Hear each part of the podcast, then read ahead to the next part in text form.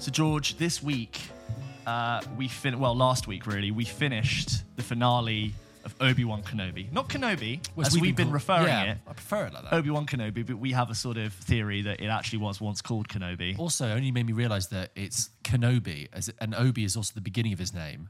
Obi, Kenobi. Obi-Wan Kenobi, one Kenobi, one Kenobi. You can just keep going. It just goes round and round. Obi-Wan Kenobi, one Kenobi.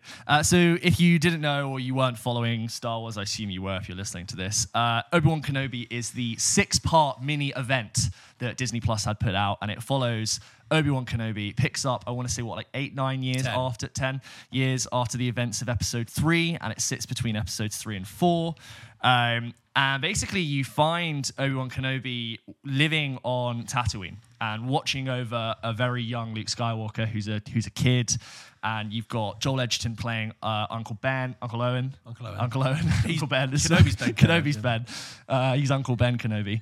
And it's also, seeing Darth Vader in his prime. And you've got this group of, this death squad that work for Darth Vader called the Inquisitors or the Inquisitorius. And essentially their whole dynamic, and they are essentially on the hunt for Force-sensitive Jedis. One of them's name is Raver, who is in pursuit of Obi-Wan Kenobi on Tatooine, and also just generally in pursuit of anyone who could be Force-sensitive. Obviously, Luke is Force-sensitive. Yeah. You also got completely on the other side, at the end of Episode 3, Luke and Leia were split up. Leia is on Alderaan with Bail Ghana, which we get to see for the first time. Alderaan, like in its Alderaan's natural city. Planet. And blown to shit soon enough. Oh god, yeah. I literally, all gone. I saw that opening shot of the city. I was like, very pretty. Gonna be ash in a few years. You also got this whole side of Leia, and in the first episode, she gets kidnapped, and our story sort of picks up from there. I don't think I'm going to run through the whole plot right now. No, but she's kidnapped by Flea from the Red Hot Chili Peppers. Oh, does she? Yeah, do you know the guy, yeah. Can we talk about, before we go into it, that chase scene in the first episode where Leia's running away in the woods? It was the one thing I thought felt really old school, cheap budget TV. Yeah. It was three times longer than it needed to be. And the editing of when a tree hit someone. Oh no, a tree's in the way. Oh, yeah. And turns direction over here. Oh, yeah. It was really quite something. But yeah, so we had seen the first few episodes as they came out. They released it weekly, and we thought, let's just save our opinions for when this is over. For a spoiler discussion. So I think how we'll do this, like we do other spoiler discussions, we're going to do the first half of this spoiler-free, give some broad impressions of the series as a whole, and then I think we'll give you a good spoiler warning, and then we'll go into some specific plot details towards the end. George, the 6-part mini-event of Obi-Wan Kenobi, on the whole, how did you get on with it? I think it's fine. Yeah. Nothing more, nothing less. What it has going for it is great performance from Ewan McGregor. Always can do no wrong. Always great, good in everything. When the time comes, the boy must be trained. Yeah, Leia, get out of here. It's Alderaan. Like you trained his father. Oh yeah. Great. Yep. And you have a nice stitch between the prequels and the original trilogy. I like that. I like this idea of Jedi's on the run, the Inquisitors going out to get them. Life under the Empire is rubbish. All that. What it has on the other side is awfully generic dialogue. Really, particularly for Darth Vader. Really, I will destroy you and I will hunt you. Really broad generic dialogue. Not amazing CGI, I have to say. I was really surprised at how obvious some of the CGI seemed. And just, there was something very tame about it. I think perhaps they were trying to just pitch it to as big an audience as possible. And I felt it was pulling its punches. It was pulling its punches. There's no kind of grit or something to really ground it. It's very tame and soft. And you mentioned that chase with Leia in the first episode. Yeah. It's just it's a bit limp. It's almost like it's a run through, a dress rehearsal for the real thing. I don't actually have a problem with the story. The story all makes sense. I love Kenobi all sort of torn up about and traumatized by what happened with Anakin. He feels like he let him down, and then he discovers that Darth Vader is Anakin, and Anakin survived. That's a cool moment. But there is some very, very underwhelming bits. When actually, this is a mild spoiler, but I think it's in the trailer, when Obi-Wan Kenobi meets Darth Vader for the first time. Yeah. I think it's done in such an underwhelming way. And it's completely in the dark as well. You hate and the end fight, yeah. I was just surprised for someone, Deborah Cho, who directed this, was a Mandalorian director. Yeah. For a show like The Mandalorian, which has guts, which has grit, which has punch, which has charm, didn't really have any of those things happening in this show. But it wasn't bad. I was fine with it. But you know what I mean? It's just a bit... If it was any longer than 6 episodes, it really would have tested me. So this is the thing I found quite interesting. Is I think when I got to episode 4, episode 5, and I started to see how this thing was shaping up as a whole before the end, I was quite surprised by how much filler content there was in something that they've gone, the 6-part event, only 6 episodes, one and done. Yeah. I thought, okay, like, you've got a very clear story to tell. And I get to the end, which, you know, like, all in all, I enjoyed, good. I'd say it has, like, my thumbs up for Star Wars content overall. Yeah. But I just thought this would have been better as 3-episode event. Yeah. And I think the story would work, or a film, or even a 2-part special. Yeah. Could you imagine it? Sorry, that's my doorbell. Not just filler content, but a lot of placeholder characters, I felt like, with Kumail Nanjiani. Who's he? Yeah. What's that going on? I feel like Kumail Nanjiani actually delivered his line. So, like, I don't really know who my character is. I'm just kind of winging it. O'Shea Jackson Jr. kind of just in there. And I wanted more of Rupert Friend. Yeah. As the Inquisitor. Yeah. I mean, this might be a bit of a spoiler, but can I just say... We'll save it for spoiler talk. I'm going to save it for spoiler talk. I think should we go into spoilers? Because a lot of what I have to say, I think is... Let's do it. Okay. Should we go into spoilers? Okay, so that's our rough opinions. Please go watch Kenobi if you haven't read it. It's quite brief. I think a lot of my problems with it are sort of plot related and what it does and doesn't do. Spoiler warning for Kenobi. Right, George, what was your point? I was going to say, when I was a kid, James, when I watched Star Wars as a nipper, if you got run through with a lightsaber... you were dead. No one dies anymore. My understanding was a lightsaber could bloody kill you. It was lethal. And 2 characters in this get run through with a lightsaber, like Qui-Gon Jinn did, and they're fine. No, so you have to, like, they are able to... You have to go, like, do a cross-section. So if you just go in, it, like, does the lightsaber cauterize the wound? Even if it's cauterized, you've gone through so much stuff. The spleen, the liver, blood. I mean, so she, you know, the third sister stabs the Inquisitor. Okay, and then also later she's stabbed by Darth Vader, and both fine. Why do they need to bring the Inquisitor back? Did the first Inquisitor have a Vader breathing suit apparatus afterwards? I can't remember if he did or didn't. I can't remember either, actually. But also, why did he need to come back? He didn't do anything when he came back. Here's my thing. I really liked the character of Raver. I thought she had an interesting arc, which I think the series was kind of missing. It was pondering. I think I liked the way, you know, Anakin eventually she remembered that Anakin was Darth Vader because of that sort of memory connection to the Force and the memory of how he stabbed her. I still think maybe the stormtroopers would have been calling him Lord Vader by that point, and she should have heard when in Order 66, but whatever. I think with the Inquisitors in general, I was really excited. He's not called Lord Vader until he's in the suit. Are you sure? Lord Vader, rise. Remember that bit? He's like, no, you will now be known as Darth Vader. Vader. And he just comes up with it. When he kills Mace Windu, that's out when Palpatine christens him. Windu out the window. Windu out the window. He's like, you shall be called Lord Vader. Like, he just can't fall down. Why do you talk like this? It is. It's how he talks. It's like, you think that Vader would be such a cool origin for them. Came up with it. Yeah, sure. There you go. Okay. Anyway, I thought that maybe she would have remembered that. But I thought the Inquisitor, I was so glad we got, like, a live-action version of the Inquisitors because they're usually a really cool story. I do kind of feel like their infighting wasn't the coolest way to show them off. And I feel like Darth Vader needing to... like, challenge them and what they were willing to do for him was also a little bit untrue to who the Inquisitors are. I thought, established before this series, Raver would have already done despicable things like kill children before this show, but she was sort of unwilling to do that at this point. I thought, like, that wouldn't have been in question for a long time if you were part of this death squad. Sort of deep cover, I think look, what I think the main problem I have with this, and I think I could see it coming, is that Obi-Wan ends the series in pretty much the same place he starts it, wandering off into the desert to be a guardian, but this time he's got Qui-Gon. And he knows the Force now, yeah? And No, it's slightly different. Hang on. But, sorry. Go on. No, that's fine. Go on. Because this time, before, he felt really guilty about Anakin's fall from grace, and he felt responsible for it. But by this time, he realizes that Anakin was almost killed. Like he says, you know, Darth Vader killed your father. When he says to Luke that... murdered your father. So he's come to realize, as Anakin says to him, or Lord Vader says to him, I killed Anakin Skywalker, you know, not you. I corrupted. It's like a completely split personality. Yes. So I think he is absolved of that guilt now. Yes, but I think, like...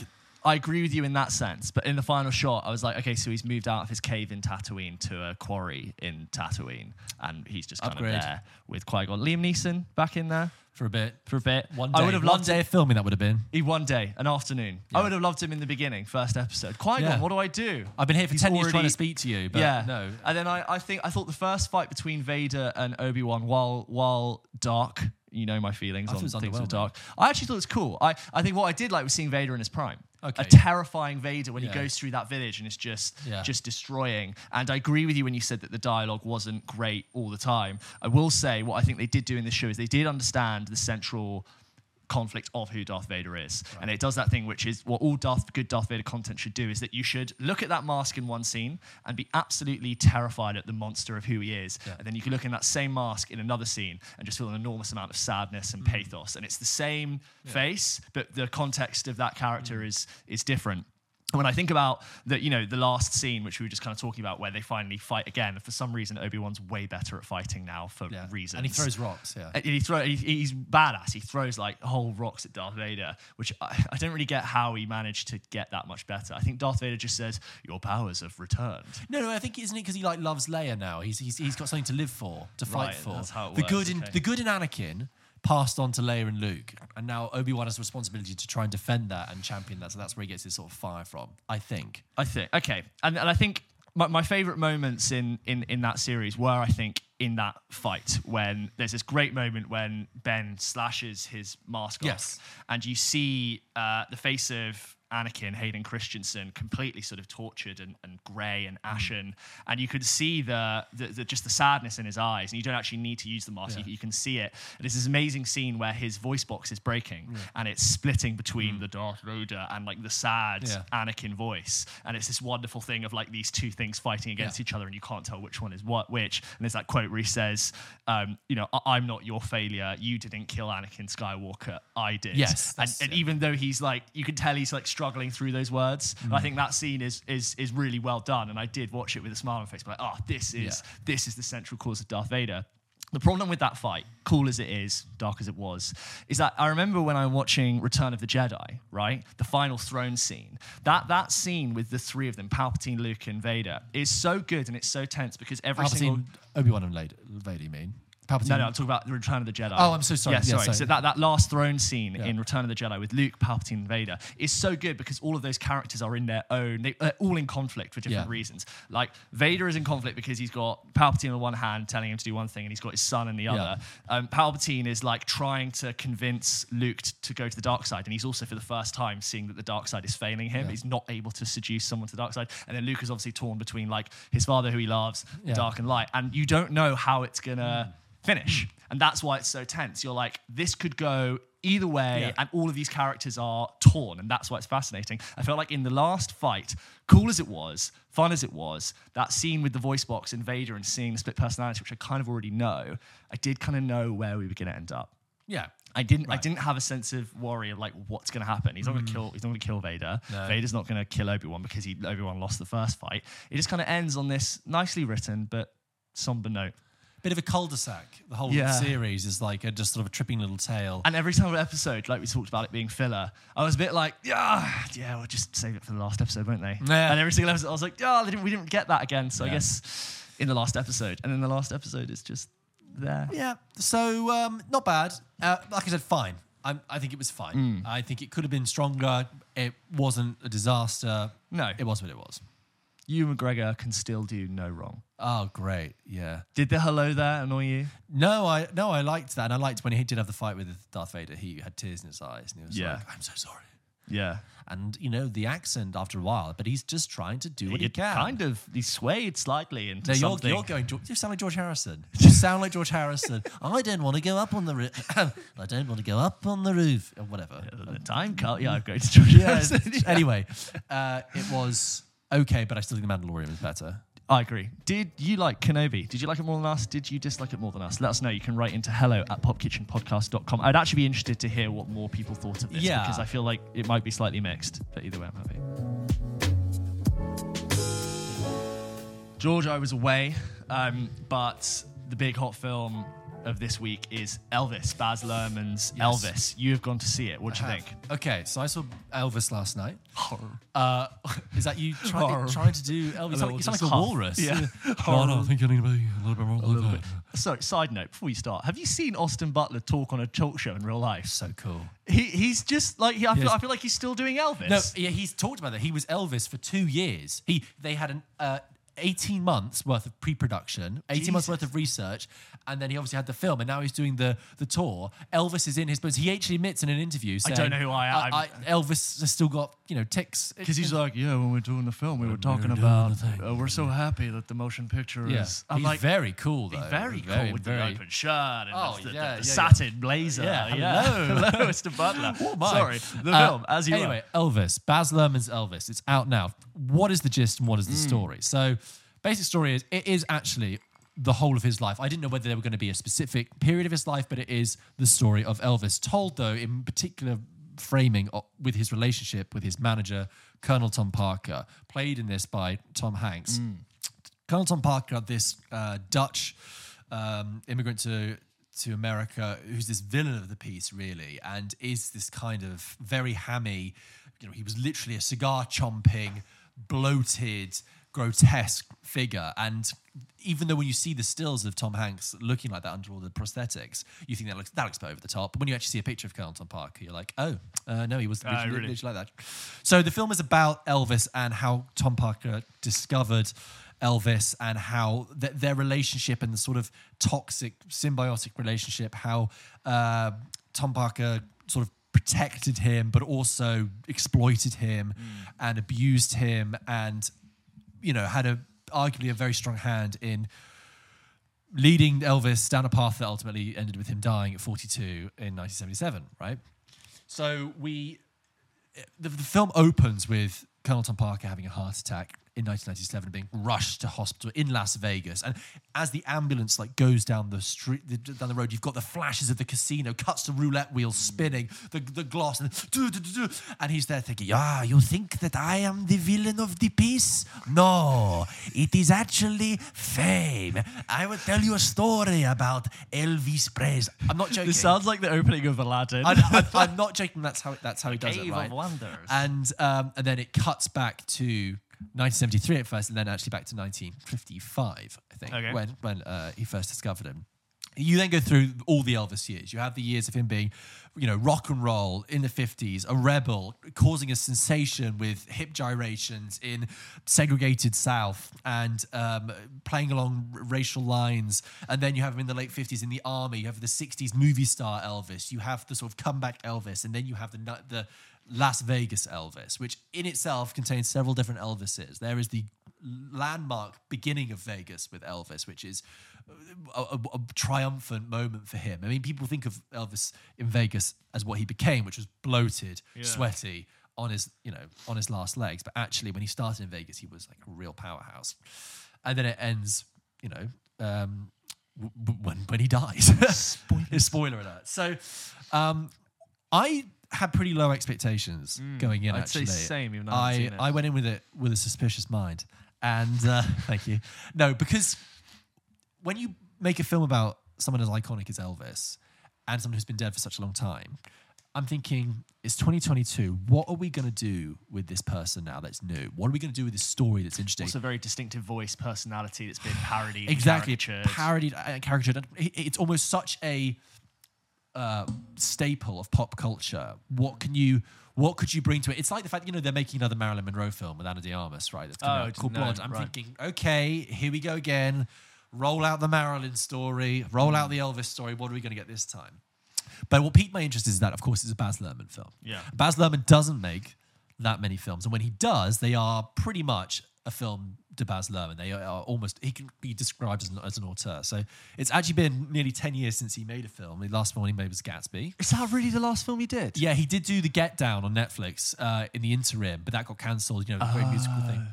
And obviously Australia, Moulin Rouge, Romeo and Juliet, Strictly Ballroom. And now Elvis. And going into it, Baz Luhrmann doesn't do subtlety.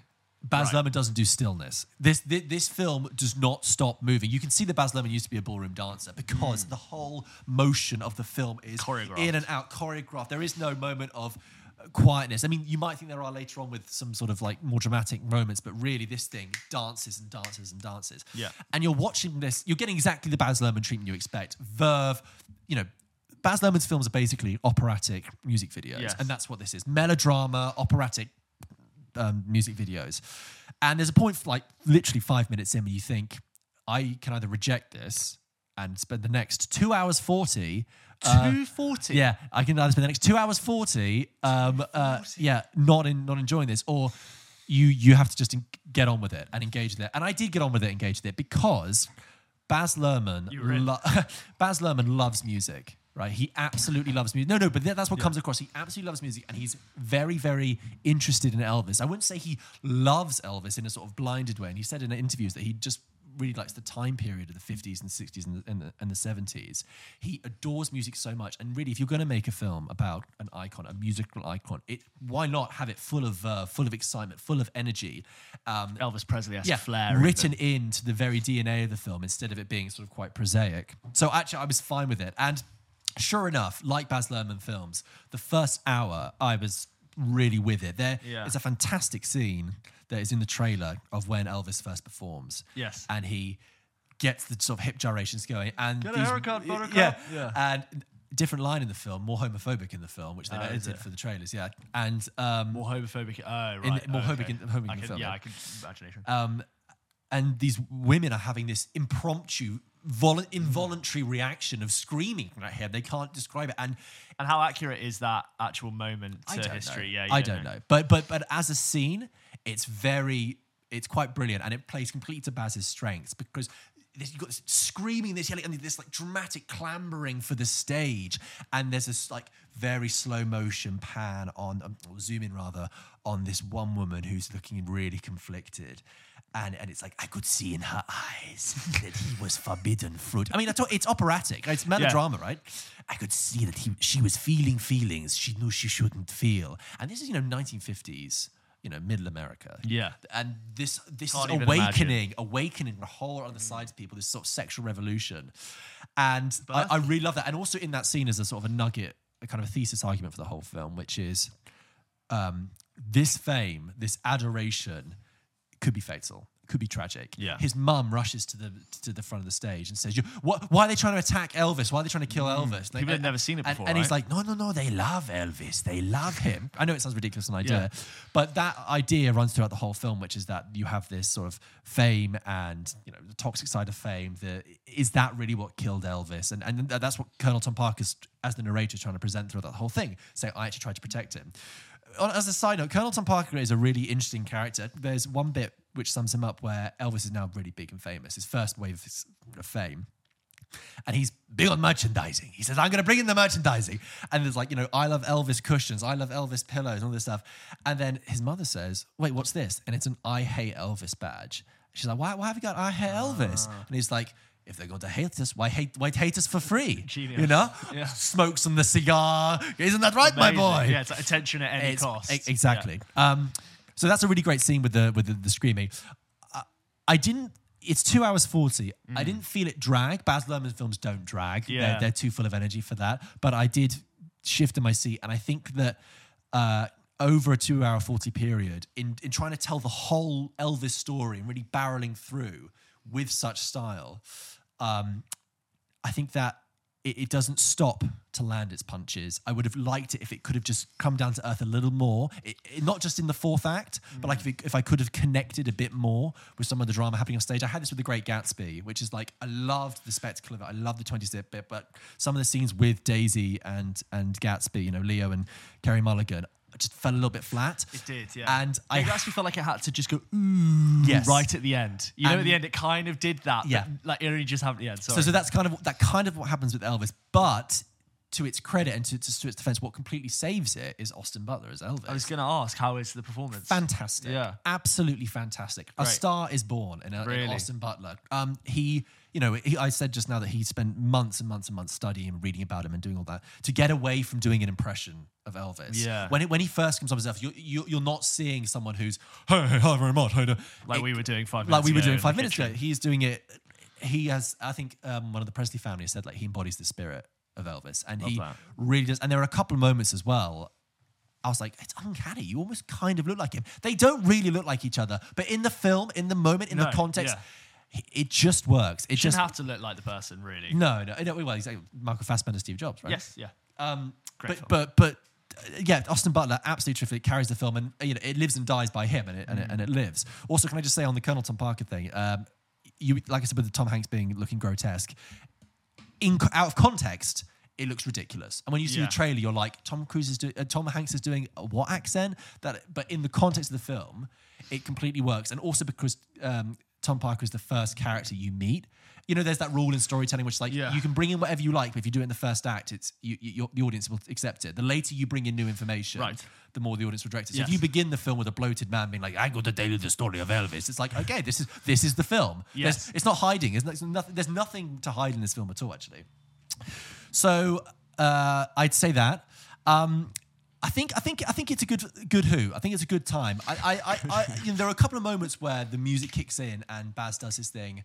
And it really works. Anachronistic music used, of course, as Baz Luhrmann always does. I mean, music runs through all of his films, but this is really something. I mean, I was just thinking, actually, I said, the first hour is a real punch. I really remember that with Moulin Rouge. Like the first half an hour of Moulin Rouge, I remember being like, wow, you've got these mashups, you've got this anachronistic tone, you've got the welcome to Paris, the green mesmerizing. It's completely mesmerizing. And that is kind of what you get. I saw a great video of a screen test for Austin Butler as Elvis, and it was just in his bathrobe. Is that right? No, I think he was just in a suit, but he's like just kneeling over a guitar, brushing his hair. And I was like, whoa! And it was, I think he had like a year and a half from when he screen tested to when they started filming, as he said, and he just looked so good in the screen test, fantastic. And you could just tell that was your Elvis right there. What does come across really well is the sort of sadness about it. And I know I said there I've struggled to like really emotionally connect, but the pervading sadness of the whole thing is there. And you're like, you're watching someone who really was, in the first half of the film, you get this sense that he was the Jesus of pop music. He was the first... Rock and roll. The first coming of everything we know about pop music today. The DNA of that can be traced back to Elvis, right? It all comes from him. And... in the second half, you really get what I think Ringo Starr said, which was he always felt very sorry for Elvis because he was on his own. The Beatles also received that amount of fame and attention, but there were four of them and they could survive that and they could do it again. And also, you can break away from the Beatles and do your own thing. One Direction said that about Justin Bieber. Right. Actually? Yeah. Oh, wow. Okay, well, there you go. It's like, Elvis is on his own. That's tough. Yeah. And it is sad what happens to Elvis. And I think that the ending of the film is really poignant and... he just had this star quality. So rush out to see or wait for a cozy night in if I can't find the time? I think it depends on how much you know about Elvis and how much you connect to it. I think people who are older than us have a stronger connection to Elvis. So, people who might have even been alive when he was still alive will get much more out of it, and because Elvis would have been in their lives for much longer. I think if you're young like you and I, you could probably wait. I was thinking when I was watching, I was like, this is like Christmas Day film. That sounds like completely damn... But I'm like, solid couple of hours, put it on. A good choice for Christmas Day. Yeah, keeps people's attention. If I sound slightly vague, I did have a fucking annoying person next to me in the cinema. Oh, I'm so sorry. Go on. I did all the holy sins. Came in late, really loud food, went out, left, came back... with more food. All I think about is they've missed this scene. They won't know this scene. And getting his phone out. It's awful. Yeah. How bad was the phone screen? Bright at first, and then I gave him like a stern sort of like... Yeah. And I think he turned it down. But it was... Anyway. So, Elvis. Let us know what you think, though, if you saw it. I rate it more than something like Bohemian Rhapsody. I think it's slightly less cynical than that. Yeah, okay. But it's got the kind of... There's so much... So, sorry, to summarise. Yeah. Heartfelt, passionate, colourful, unapologetic as all Baz Luhrmann films are. And you know what? That is something to be cherished. So can't wait for the Blu-ray to see that Pulp Kitchen. Yeah, Pulp Kitchen quote. Yeah, why not? And I think Austin Butler, yeah, he's the crowning jewel of the whole thing. Amazing.